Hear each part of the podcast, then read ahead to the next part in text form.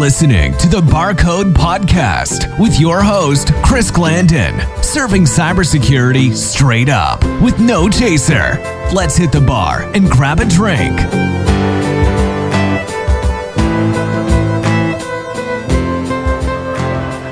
Yo, Tony, how's it going? Man, just staying busy. 'Tis the season. Oh, yeah. Speaking of that, I got a new holiday drink you should try. All right, what you got? We call it the Blitzen. We're doing 1 ounce of cinnamon whiskey, 1 ounce of rum chata, 1 ounce of Kahlua. Shake it, pour over some ice. You should rim your cup with some Cinnamon Toast Crunch cereal. Take it back to the 90s. Let me know what you think, man. Man, no other bar catching you with that one. You slayed it. Dude, that is the bad dad joke of the year right there, bro. Hey, Alex, what's happening? Hey, Tony. Let me get a sidecar. Hold the damn sugar. I don't want it to be sweet. You got it, man. Hang on. Hey, Chris. I didn't know you were a regular here. Hey, Alex. Yeah, man. How you holding up? Yeah, I'm good, man. Surviving, during Corona and the pandemic. Got my daughter off of TikTok today, but she's still addicted to Facebook. So, who knows what information they're keeping on us these days. I think it's totally a trap for kids. I know the feeling. If we only had a way to control what they controlled. Oh, look who just crept in. I think I know who that is. Yeah, he's a regular. Been coming here for a long time. We should go catch up with him. Yeah, I agree. Yeah, I'll be here a while. Cool, let's do it.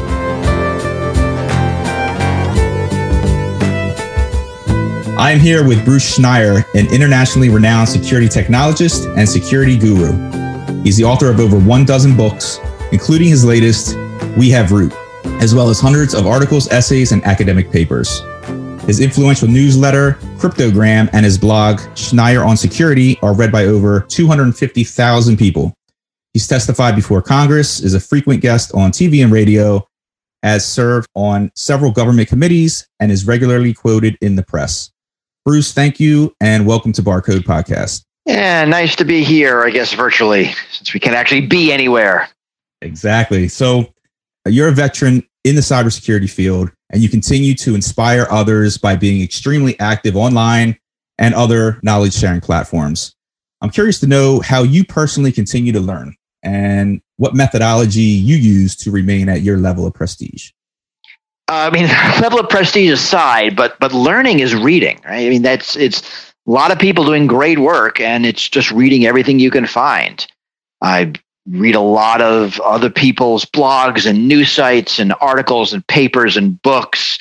People are sending me stuff a lot. The benefit of writing my blog is that there's a lot of readers who send me stuff that might interest me. So stuff comes to me. But you keep up by reading because you don't know everything, and a lot of other people know things, and you want to know what they know. Definitely. Yeah, that's how I tend to learn also. And especially during the COVID era where it's been much more difficult to get out and interact with peers. So with that, I'm curious to know how the pandemic has affected you personally and how you've had to adjust your typical workflow. Professionally is kind of obvious. We're not flying everywhere. I used to travel a lot. Before I traveled all the time. And it's either teaching or speaking or consulting. Now, my average speed was 32 miles an hour. Over the year, and it dropped to less than one. It dropped to driving speed, I guess less because I'm sleeping too. So it really did affect the way I work. Really affect the way I live my life because I spent a lot of time on airplanes, and that was the big thing. Secondarily, it's it's harder to concentrate. It's harder to get things done. It's harder to focus. So I'm writing less. I'm trying to write a book and it's not going that great, not because it's a bad topic, because it's hard to sit down for a few hours and really work because there's a lot of things that are distracting and the world's distracting, whether that's COVID or racial justice or the election. 2020 has really been a dumpster fire. So it has. Looking forward to 2021. Those are the major differences. Right? Not traveling and sort of not being as focused. Other than that, I'm lucky. I don't have to go to an office. I don't have to put myself in danger. I can be home. And then the effects are all the personal things, right? Not seeing friends, not doing things, you know, the stuff we all have to deal with. But, you know, I mean, the hope is by summer, we might have some semblance of normalcy. You know, I might be willing to get on a plane again by spring if there's a sort of, you know, enough take on the vaccine. We'll see how it goes. Crazy times. Yep. The new normal, right? Right. It's 2020, right? Yeah. You know, it's the pan.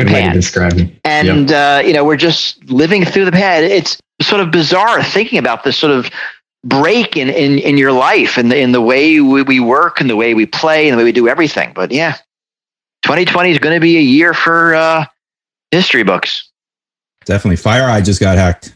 I didn't see that. FireEye just got hacked. And that was interesting. They, This is Mandiant that got hacked, right? So this is the intelligence arm, and they had their attack tools popped, or at least their mirrors of. It's hard to tell exactly, but it was stuff that was offensive in nature, that where they published the signatures, where they said to the antivirus companies, "Here, you know, we are going to depreciate all these for our use, and you need to have them on your list of things that you block if you see anybody using them."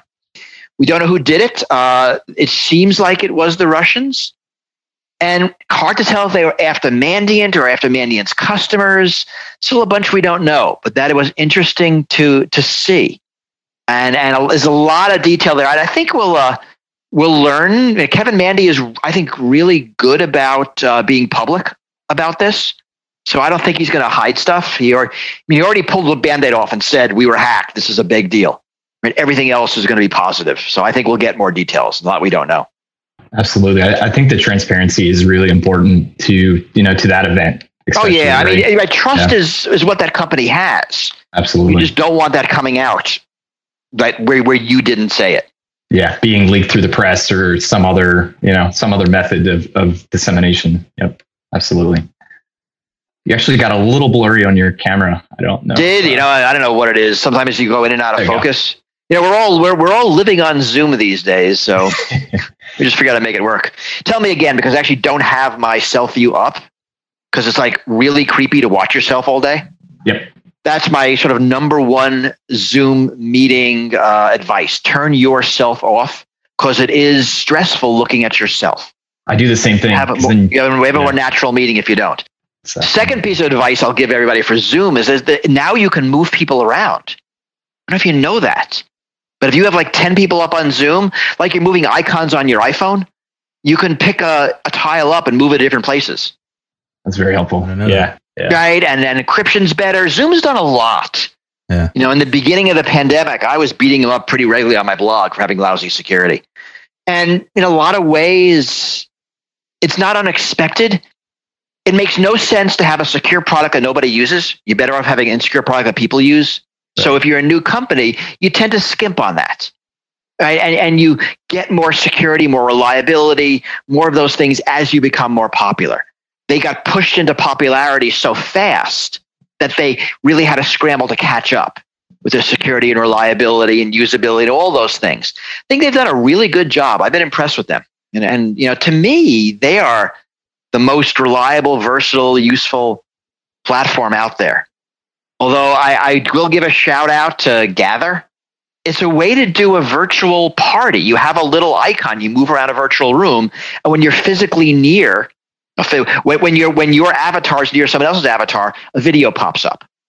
So it feels like a party. We're trying to mirror as much as we can of the real world life online. And it's sort of amazing that we're doing things we never would imagine we would be doing a year ago. You know, telemedicine, telepsychology, teleteaching, tele-this, tele-that. And security and reliability and all those things are catching up. Have you done any of the virtual conferences yet? I have. I've run virtual conferences, right? We conferences have to happen. We're doing research. We want to promulgate it. So, and again, it's a matter of trying to mirror not just the talks. I mean, that's pretty easy, but the hallway conversations. Mm-hmm. So I ran a conference where when it was the break time, we would put people into random breakout rooms in Zoom, 5 people to mirror, you know, you're at a table, you're just talking to some colleagues and you see what's going on. Hey, so you really do want to try to mirror all those things. Definitely. So, Bruce, I'm sure you saw the IBM X-Force report on cyber attackers targeting the COVID-19 cold chain, which is vital in delivering the vaccine and properly storing it at safe temperatures. What is your view on this? And then also, what other attack vectors do you see going forward within the COVID-19 cold chain specifically? You know, I'm not sure about that cold chain attack and what that meant. I mean, certainly we are seeing nation states go after the research. Now, I'm actually not sure that's valuable. I mean, what good is it that if I have a lab's research, I kind of need their it's probably cheaper for me to buy it from them than to reproduce it, but countries are going after it. I don't know about the cold chain in particular. That was weird to me, and I couldn't tell if that was part of a bigger operation. Again, we don't know what's going on.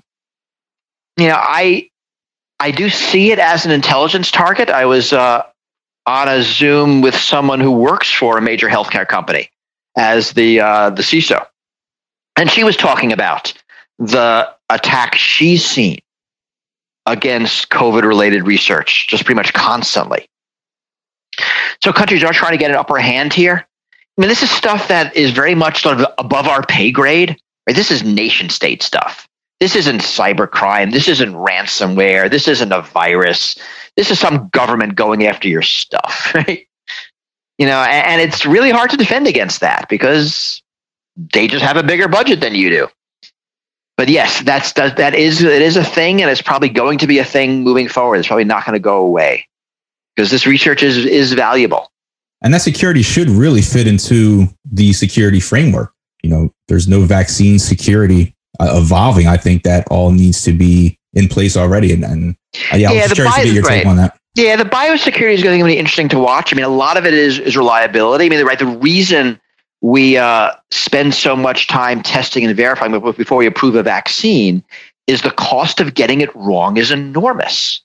I mean, not only do people have a false sense of security, the virus itself might be harmful, and the loss of public confidence when the next vaccine shows up is very expensive. I mean, already we're in a country where you're probably going to have a third of the people who don't want the vaccine.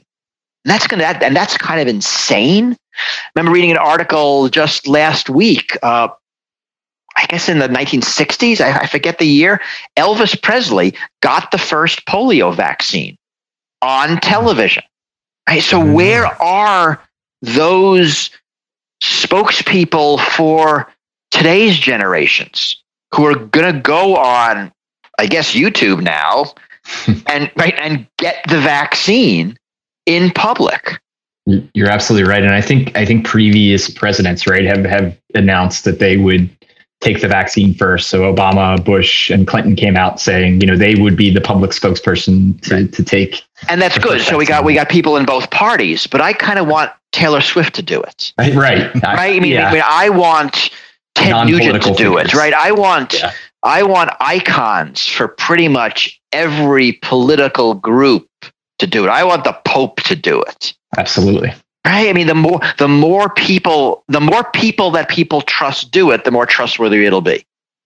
And this is very much a public hygiene issue, right? I am safer if you take the vaccine, or you are safer if I take the vaccine. So that's what we want.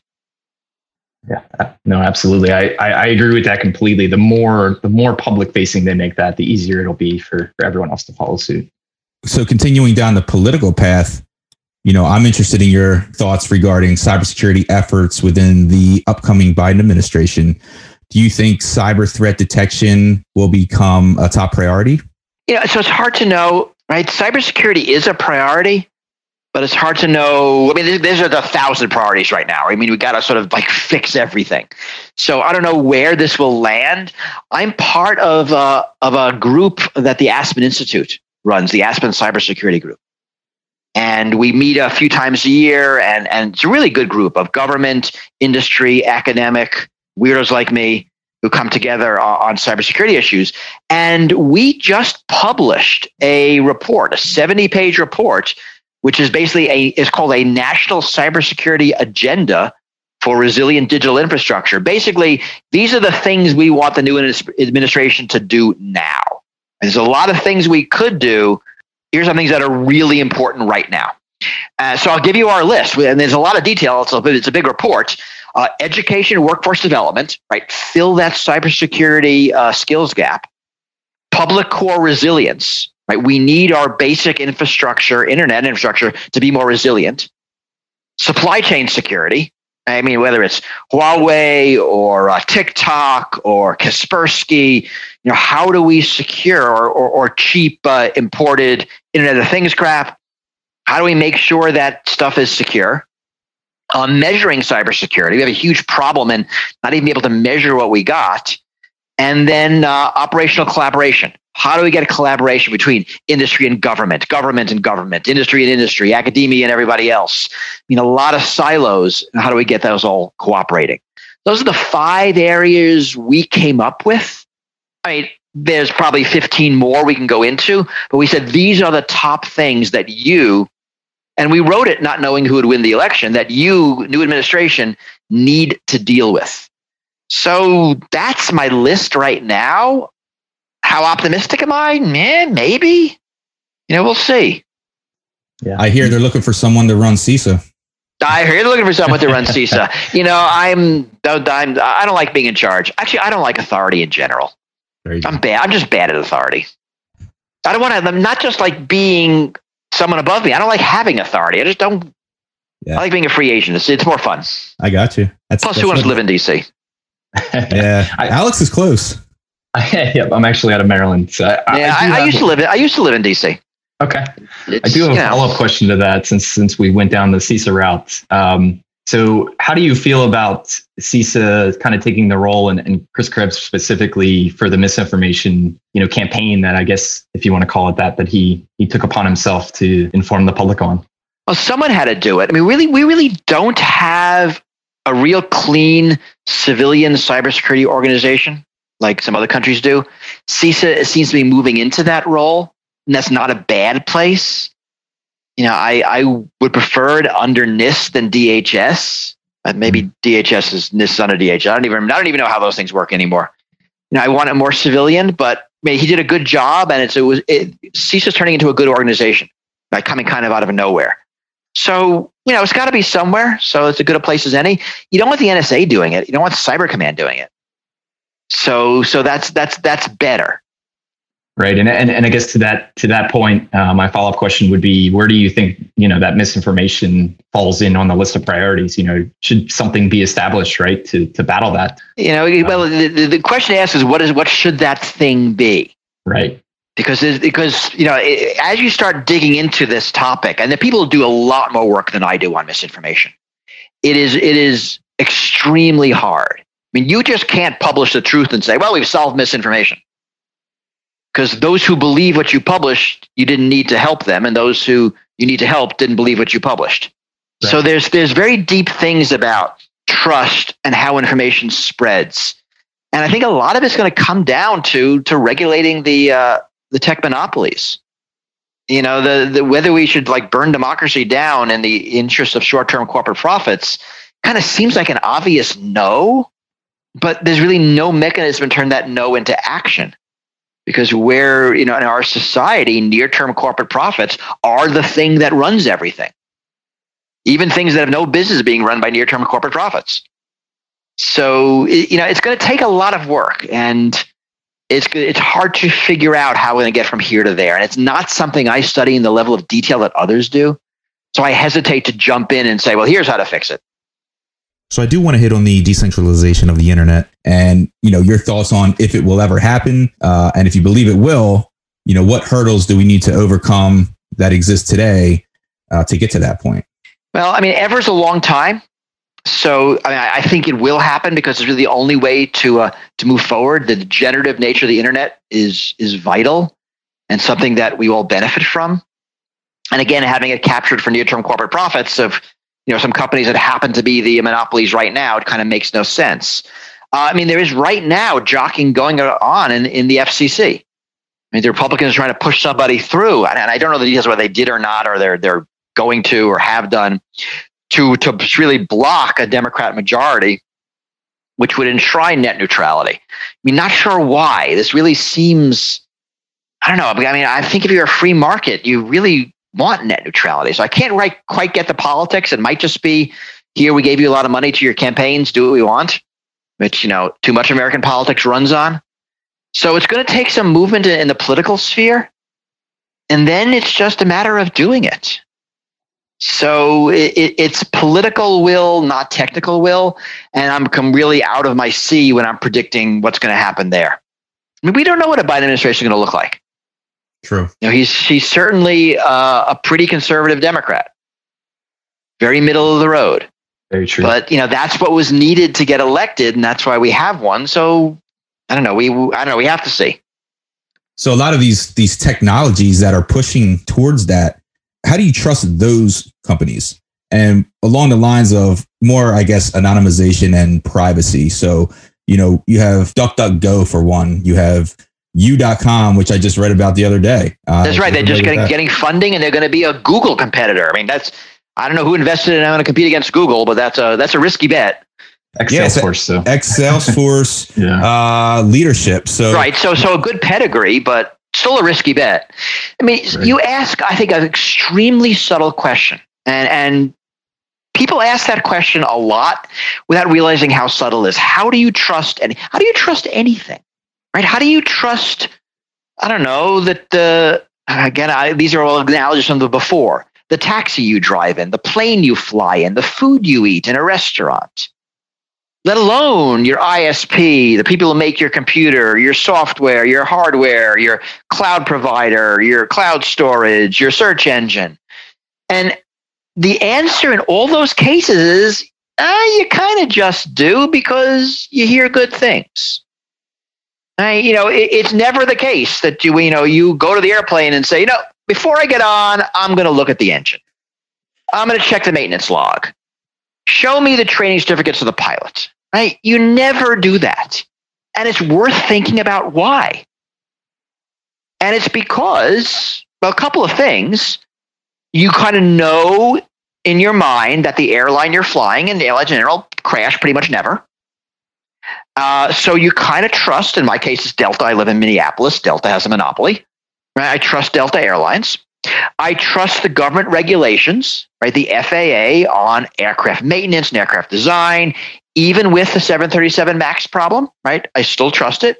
I trust their rules on, pilot rest and pilot training, without even really knowing what they are. And that is a very soft, social, non-technical, non-deterministic system of trust. And that's pretty much how they all work. All right. How do you pick a VPN? You kind of pick it at random.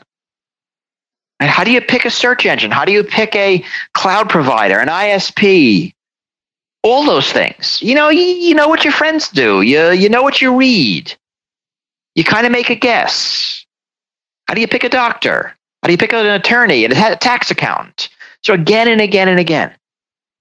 And I think that's really interesting. I think that's worth more study than I'm able to give it. I did write a book on trust, sort of on security. Maybe it's about 6 years old now, the great name of Liars and Outliers. And this is really about the sociology of trust and how security systems fall into the mix. So I try to explore some of these questions. And they get more subtle and weird the more you go. I mean, talking about how do you trust results of this election? We could publish data. We can do audits. Will it convince people who don't trust results of the election? Probably not. What will convince them? Hard to tell. But it's not a battle of the facts. It's a battle of narratives, of ideas, of sides. How do I get someone to trust a vaccine?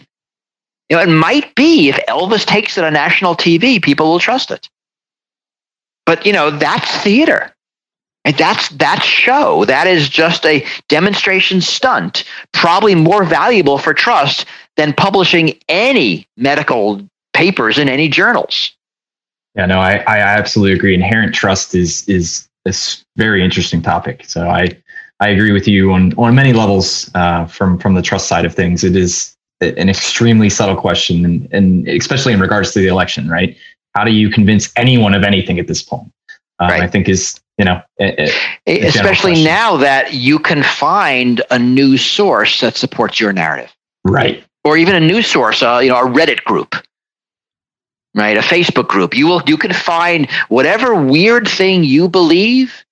Right? The flat earthers have found each other, and it makes them like more convinced, not less. And they've got little scientific experiments that prove the earth is flat. I mean, they've got math, they've got calculus, they've got evidence. You know, and if I can't convince flat earthers, I mean, I have no hope with people who think the vaccine's bad. Yeah. This is a very interesting way to broach the subject with flat earth being the comparison. I do think that it is an extreme, but no, to your point, they've all found each other, right? They all have a sounding board. They all have a group of people that agree with their views. And how do you convince then the tribe, right, of anything? Yeah. That's right. I mean, if you're one in a million, there's like a group of 100 and something people just like you, and you're going to find them.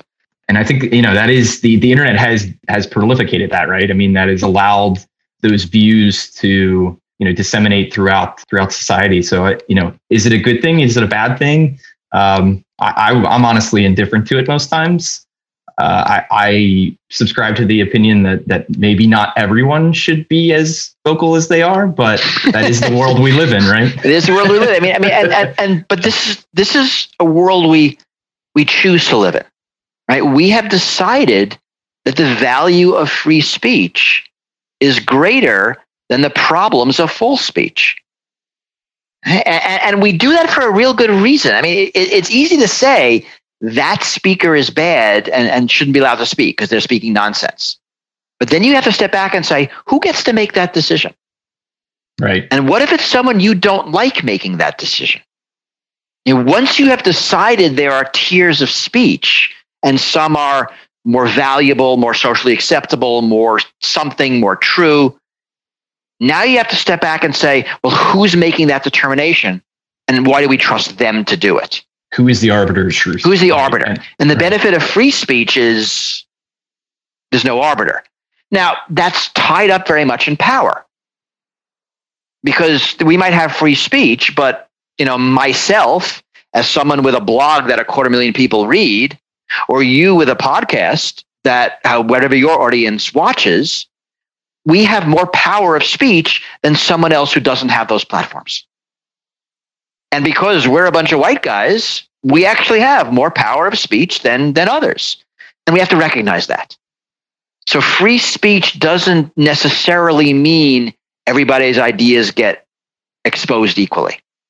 And how do we elevate voices that have traditionally been marginalized and make sure they can enjoy the benefits of free speech and not just us?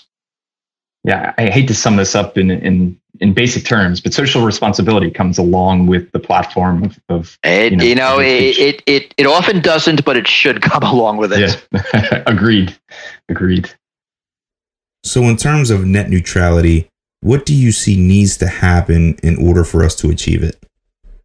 I think carriers, you have two choices if you're in the internet. You could either be a carrier, in which case you have to be agnostic to what you carry. If you are Zoom, you cannot edit what people are saying. Right? If you are email, if you are Instagram, I'll pull out Instagram for a second. Right? If you are a carrier, you need to be neutral. If you are a publisher, curate all you want, but you are now responsible for what you publish. Problem is, a lot of companies like Facebook want it both ways.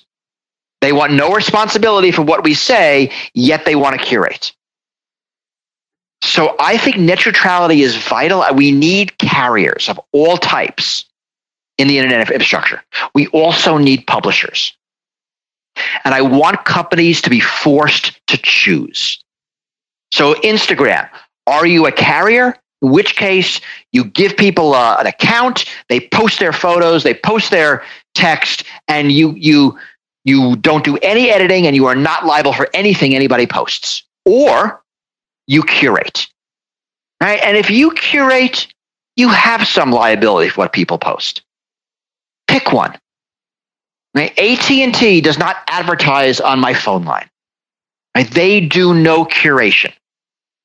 If AT&T wanted to advertise on my phone line, it's a different sort of animal. And that different rules should apply. That's my basic belief. Yeah, I was going to say, I'm curious in context, right? And I know this this may broach into EFF topics, but Section 230 is pretty hot right now for, you know, Trump wants it repealed completely so that, you know, tech companies have to be held responsible for the censorship that they're giving, like Twitter right now, right? For some of the election fraud censorship that they're doing on Twitter. So I'm curious what your stance on 230 is and if you believe it should be there or shouldn't. So I think it's really important because it establishes this neutrality. I mean, Section 230 means if you write a comment on my blog, I'm not liable for it, right? Because my blog, because I'm essentially a carrier there, right? I post everything. That is vital. I couldn't have a blog comment section without that. Right. In some ways, Facebook couldn't exist without that. I think it has been pushed to extremes. Right. So Tinder uses Section 230 to not have to take down a profile that was maliciously put up by the ex-boyfriend of some guy. Mm. Right. That seems a stretch. So I think Section 230 has been stretched out of its original intent, but its original intent is vital for the internet to work as it does today. And otherwise, everyone has to be like you, like this podcast, where you record it, and if I say something crazy, you edit it out, because you don't want to be liable for what I say, and you are, because it's your podcast. That's really different from the comment section, right, sort of under the episode. Absolutely. So I think we need a conversation about 230. Get it back to its original roots, but I think repealing it would be a freaking disaster for so many things on the internet. It would break the internet that we know. Absolutely, absolutely. So I'm gonna switch gears here and actually ask you about Inrupt. So you know, Chris and I have been talking over the past few days again about decentralization, kind of what people are calling, if you will, buzzwordy Web 3.0. You know, the decentralization of internet and kind of the proliferation of big tech companies, Google, Amazon, Facebook, kind of owning everything at this point, which this is my opinion. The idea of the internet was originally to be decentralized, and everything just kind of moved this way as, you know, it went to a service model, right? I think things naturally centralize. Yep. And we just have to constantly fight it. And it's not just the service model. It's not just the cloud. I mean, I think we had centralization before that, and we just have waves of centralization. Right. So I'm involved in Inrupt. What Inrupt is a commercialization of Solid. Solid is a web, open web standard, brainchild of Tim Berners-Lee, right, who invented the web, and it's a way to put data back under the control of us. And the basic idea is that you, I, everybody has a pod, has a place for our data. And our data goes there. And the stuff we have writes data to our pod and reads data from it. All right? So you imagine right now, if I have a Fitbit, the data is written into Fitbit servers, and I have access to it. Well, this flips that model. The data is written into my pod, and Fitbit has access to it. Now, there are a bunch of benefits to this. One is I have control, right? I can now decide. I drop my Fitbit and I use something else. Or I have an insurance plan and I get a discount and they get my Fitbit data. I decide to give them access to it. So it puts me in control. Often companies don't need my data. So like Marriott hotels. I was a Marriott customer. And they have all my data on their servers. Now, they don't actually want it. It's a liability for them. They just want access to it when they need it. I think they'd be perfectly happy the data was in my pod and they were guaranteed access. So it is less risky for them. It is better for me.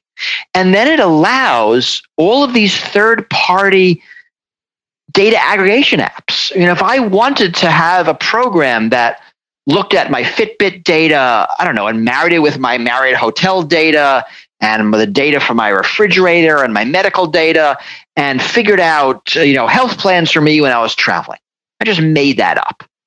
Because all the data is in my pod, I can do that. So suddenly your data is generative. And the Internet of Things is going to produce an enormous amount of data about you, about your world, about your environment. And if that data is in a place that you could control, you have a lot more power. That's really what we're trying out.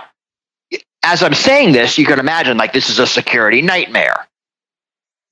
And that's really my job to deal with that part. Understood. But that's really the idea. That instead of this data being centralized at Google, at all of these sites, Marriott hotels, at Fitbit, you will have access to your data. So it shuffles it, right? Instead of it all being vertical, it's horizontal. Right? So all my data is here. Now, right, your pod will have to be somewhere. My guess is it'll be like email addresses. And you could run your own email server if you want. You probably don't. You probably have your email hosted at Google or Apple or somebody else, and they'll probably host your pod as well.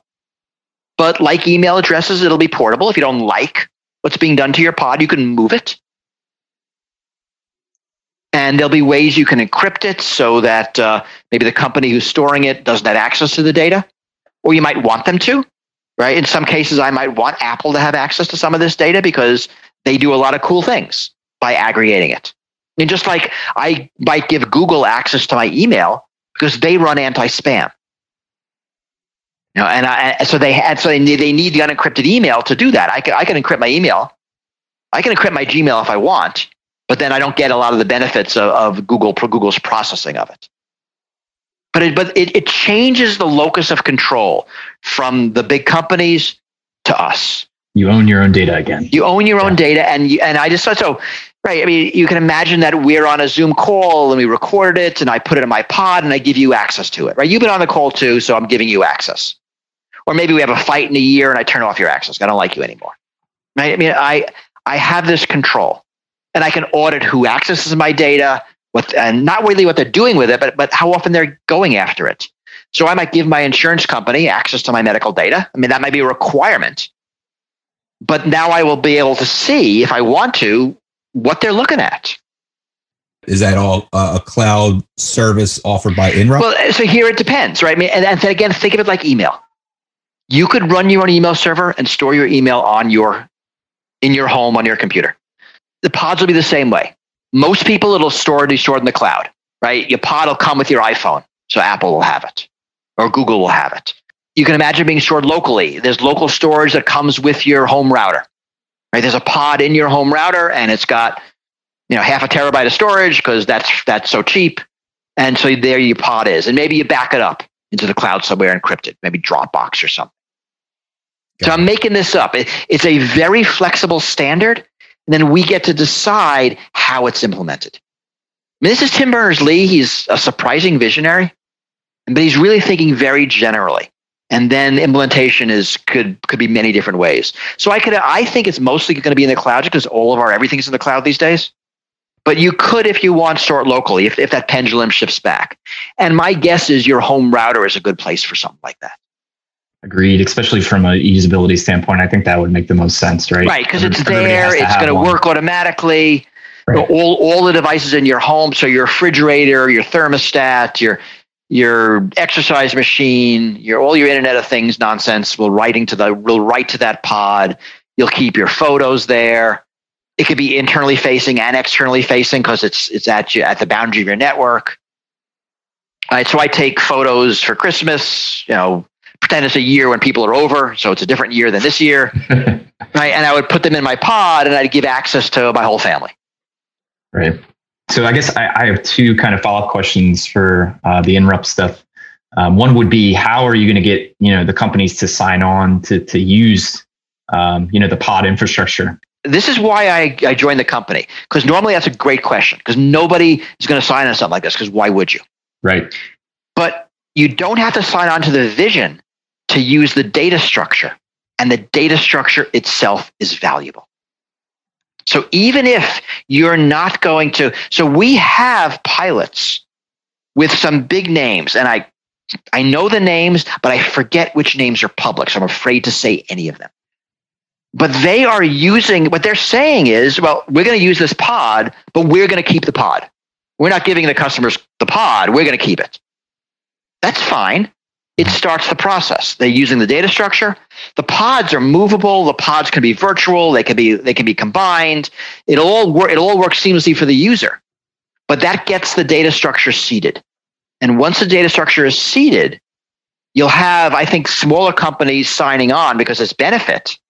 A big company like Facebook, will be the last to use pods, right? Google will be the last to use pods. But that Google competitor, more likely to. Right, so you're going to have these single-use pods, these single-entity pods first, then opened up to some smaller users, and then opened up to bigger ones. That's probably where it's going to flow. And it's that kind of usage flow that makes this possible. Right? The data structure is really flexible and really valuable, even if you don't give a user a pod where he puts everything. No, I really, really enjoy that answer because I wasn't sure from the adoption standpoint how it was going about. And that's always the hard part, right? I mean, this is something that works best when everyone's using it. So I have a chicken and egg problem. Yep, exactly. So that kind of leads into my next question. And Chris and I have talked about this a couple times. He told me that you weren't exactly a fan of blockchain or blockchain for decentralizing applications across the board. I'm one of the ones that I've used was called Blockstack. There's different efforts out there, right, from a decentralization standpoint. Can you talk about how, Inrupt is different from blockchain and what maybe the advantages or disadvantages are?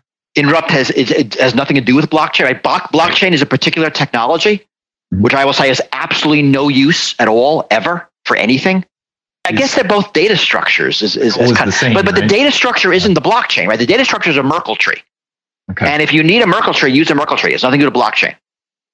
I guess blockchains use Merkle trees, but Merkle trees are separate. I've written, if you just type Bruce Schneier blockchain into Google, or I guess the new search engine, which will be Google's competitor, and you'll see, I wrote an essay in Wired a couple of years ago, which goes through and it goes back to trust, back to one of our original topics. This notion that blockchain is trustless is complete and total nonsense. And understanding how trust flows, you quickly realize that whenever you see a blockchain application, the blockchain part actually doesn't provide any value. It's just the application. So, and this isn't a fringe view. I mean, pretty much everybody in computer security says this about blockchain. It's dumb. And it's just a bunch of, small libertarian crypto bros that kind of like it because it's kind of stick it to the man stuff. But I think the fad's going to go away soon. Do you think, with cryptocurrency, that it was more of the application taking advantage of blockchain versus blockchain emerging as a technology stack? No, I mean, people like Bitcoin because it's not backed by, it's very political. And that's the only reason it's why do people trust Bitcoin? Not because of the math, because their friends trust Bitcoin. Right? Why do they trust a wallet? All the wallets get hacked. Why do they trust an exchange? The exchanges get hacked because of what they read as friends and the system. It's not trust in the technology. So I think Bitcoin and blockchain in general is part of this sort of anti-government movement. This idea that we don't need governments, which of course is nonsense. You all need government. You might not like it, but you do. And the fact that all the blockchains are failing because of governance problems shows you that you need government and governance. So, and I think whenever you see a blockchain application, it has never been the case that someone says, "Oh, I have this problem. Oh, wait, blockchain can solve it." They go the other way. They say, "I have this blockchain. What can I do with it?" And that's why you see things like blockchain voting, which is like the dumbest of dumb ideas. So, Bruce, I can do the standard endorsements here. You got your blog. You're active on Twitter. Although any other projects, research. So I'm not active on Twitter. I have my blog and I have a bot that tweets my blog posts. Got it. Right. I have a blog and I have a Facebook page that post links to my blog. I'm not on any social media. Got it. So put this all together. I don't even have access to these accounts. So I am extremely old school. I have a blog, Schneier on Security, Schneier.com. I have an email address, and that's how I interact with the world. So I'm not on any social media, which makes me a freak, but highly productive. Yeah, I'd like to get to that point. It's tough, though. It is tough. And I think not being on Facebook affects your social life. Actually, when we had social lives, it affected your social life. Right. But it's a huge time sink, and I'm just not willing to do it. But again, that makes me a freak. I get that. All right. So I just overheard that it's last call at the bar. So I have one last question for you before you leave. If you've opened a cybersecurity themed bar, what would the name be, and what would your signature drink be called? So I don't know if you know, but I actually spend a lot of time in craft cocktails. I did not know that. Yeah. So I ran a conference in Cambridge a few years ago, and I don't know if you know Back Bar. It's a really good bar in Cambridge. No. They had a sister bar called Ames Street Deli, maybe. Anyway, they had it upstairs. Colleague friend of mine ran it, and he did a whole bunch of crypto themed drinks for my conference. I don't remember the names of them. Right now, my favorite drink is a Chinar Negroni. Nice. So Negroni, sub Chinar for the Campari. It's a really good drink. So I will suggest that. In a sour right now, my favorite is something called a Triple Crown. I forget who invented it, but it's basically a whiskey sour with grapefruit liqueur. It's a phenomenally good drink. So look that up. Serious Eats has the recipe. Nice. I tend not to like cutesy drink names. I will not order drinks if the name is too dumb, which is probably kind of dumb of me. But I don't like dumb cutesy drink names, and I don't know what that. So I think a lot about my drink list. Now, I'll have cocktail parties at home. Back when I used to be able to have parties at home, where I come up with a cocktail menu, 10 or 12 drinks, and mixed drinks all night for my friends. So I like making menus and making balanced, interesting menus. I don't really think about naming stuff. I'm good at naming books, but I don't name drinks. But I do pay a lot of attention to the names, especially. What about the cybersecurity theme bar? Could you name that? I have no idea. Right? I mean, the coolest bar with a security theme. Well, there are two I can think of. One is, of course, PDT in New York, which you'd enter through a phone booth at a hot dog stand in the East Village. And that is literally how you got into the bar. You'd go into the phone booth, close the door, pick up the receiver, say who you were, and then the secret door on the other side of the phone booth would open, and you'd go into the bar. Then there was a bar in London, one of my favorite bars in London.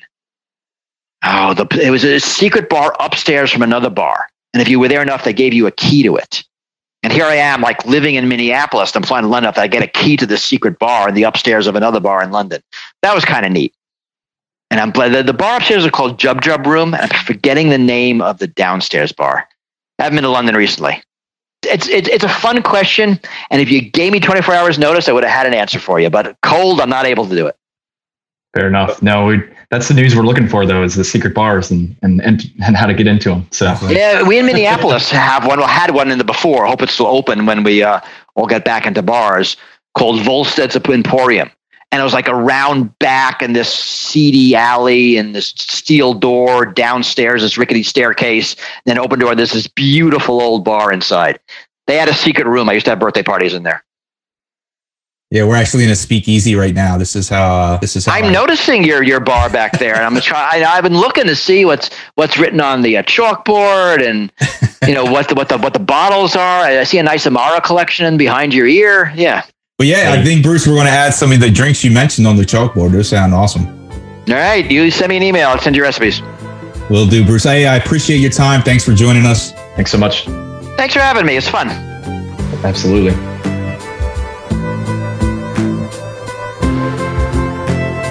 Barcode patrons, if you enjoyed this episode and want an easy way to support the podcast, please leave me a review on iTunes or Apple Podcasts. If you're not on a Mac or iPhone, just visit thebarcodepodcast.com/reviews. I appreciate all the support. Cheers. Unfortunately, it's time to shut the bar down for this episode. Thanks for stopping in. See you next time. We'll save you a seat. Be sure to check us out at thebarcodepodcast.com.